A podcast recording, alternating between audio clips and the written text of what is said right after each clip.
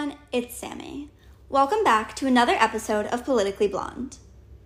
In this episode, in light of Pride Month, I will be sharing my support for the LGBTQIAAP community. For those of you who don't know what the full acronym stands for, it is lesbian, gay, bisexual, transgender, queer, questioning, intersex, allies, asexual, and pansexual. Since that is a mouthful, I will abbreviate it to LGBTQ for the remainder of this podcast. Basically, the theme of the month is Love is Love, today and every day, and nobody has the right, including the government, to tell someone who they can or cannot love. While Pride Month is supposed to be a month dedicated to celebrating and respecting the LGBTQ community, their members often receive backlash and criticism and even face violence during this time. Unfortunately, this is not a new occurrence for them, as they have faced public discrimination since 1924, when the first gay rights organization, called the Society for Human Rights in Chicago, was formed, and likely privately well before that, when being part of the LGBTQ community was more closeted. Only a few months after the Society for Human Rights was formed, LGBTQ plus hate began when many members of the society were arrested, leading to the disbanding of the group. This was only the very beginning of the decades of hate, discrimination, and violence they would continue to endure just for the human right to love who they want to love and feel comfortable with who they are as people.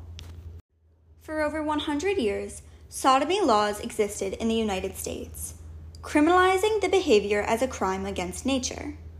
These laws did not originally intend to criminalize homosexual behavior. However, by the 20th century, they were used to arrest consenting adults from this sexual activity, often in the privacy of their own homes. It was not until 2003 that these laws were finally overturned by the Supreme Court, and homosexuality could no longer be criminalized by those with religious or moral agendas who deemed the behavior unacceptable. In addition to laws on the books that made homosexuality a crime, conversion therapy was used for many years in an attempt to change the sexual orientation of people who did not conform to what certain groups find morally appropriate. People were given electric shocks and other torture to try to force them to become heterosexual. What is almost more astonishing and appalling is that there are currently only 24 states plus DC that have bans or partial bans on conversion therapy for minors. How is this practice possibly not illegal in all 50 states? In 1952, the American Psychiatric Association listed homosexuality as a sociopathic personality disturbance.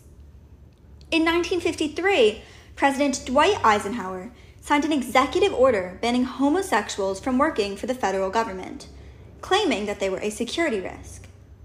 Police raided bars and clubs that were frequented by the LGBTQ community, as people were arrested for trying to peacefully live their lives and love whomever they chose.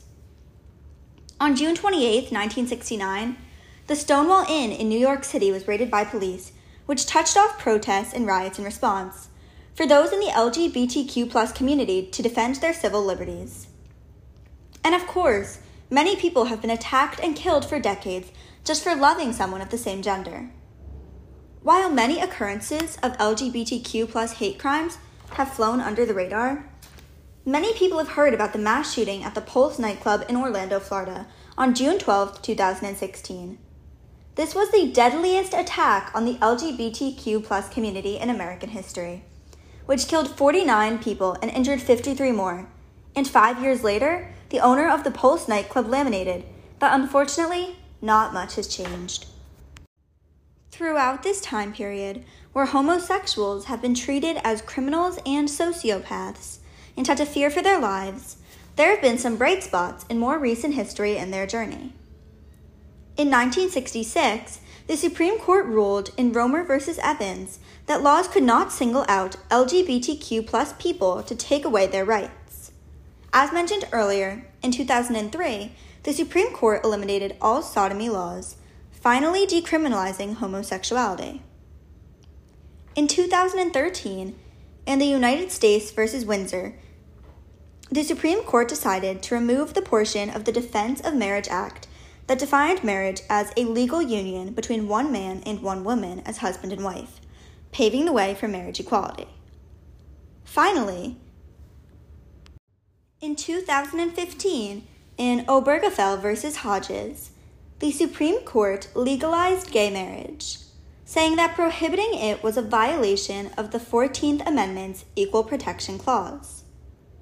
This finally allowed LGBTQ plus people to have the legal rights of tax exemptions, health care, Social Security, and other benefits previously only allowed to opposite sex marriages. Last year, the Supreme Court found that the 1964 Civil Rights Act protects gay, lesbian, and transgender employees from discrimination based on sex, deciding that they cannot be fired solely due to their sexual orientation. These important cases have come a long way in providing protections for the LGBTQ community. However, there is still a long way to go. Other cases have allowed businesses to deny services to LGBTQ plus people under the guise of religious freedoms. Most recently, in the Supreme Court's decision in Fulton versus the City of Philadelphia. In this case, the court decided unanimously that Philadelphia was unlawfully refusing to do business with Catholic Social Services because they denied adoption services for same sex couples.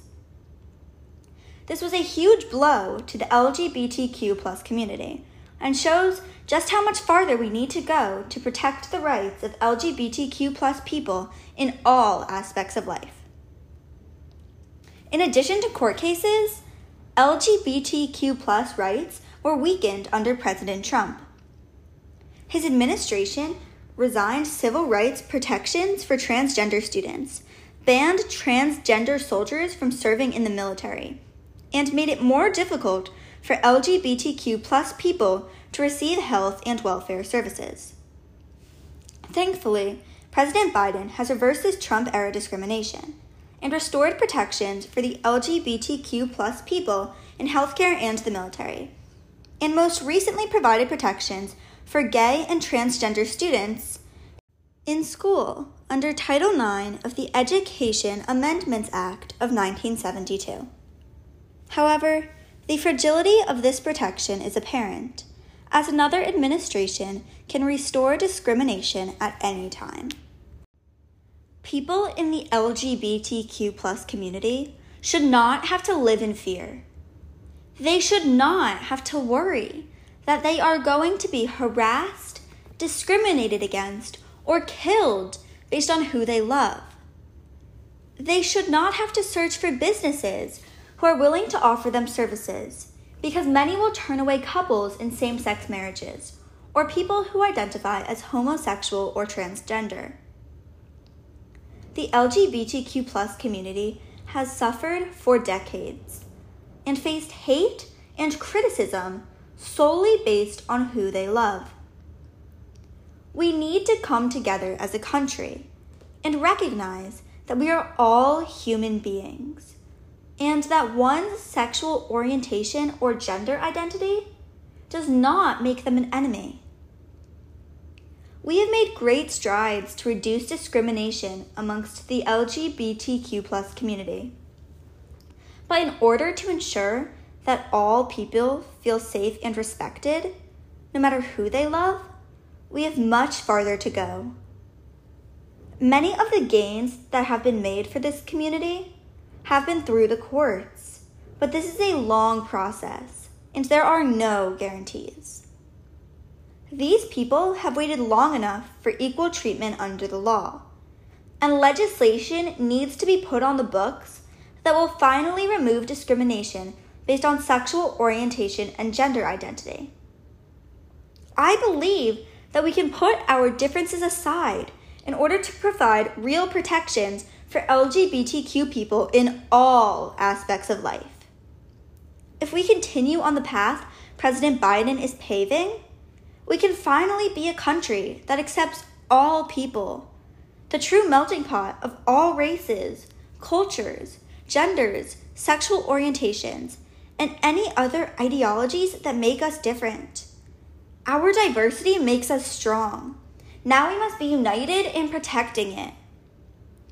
I hope you enjoyed this episode of Politically Blonde. I will post resources for how you can support the LGBTQ community, not just this month, but every day. Please make sure to check out my website, politicallyblonde.net, and my Instagram at politicallyblondepodcast. Thanks for listening.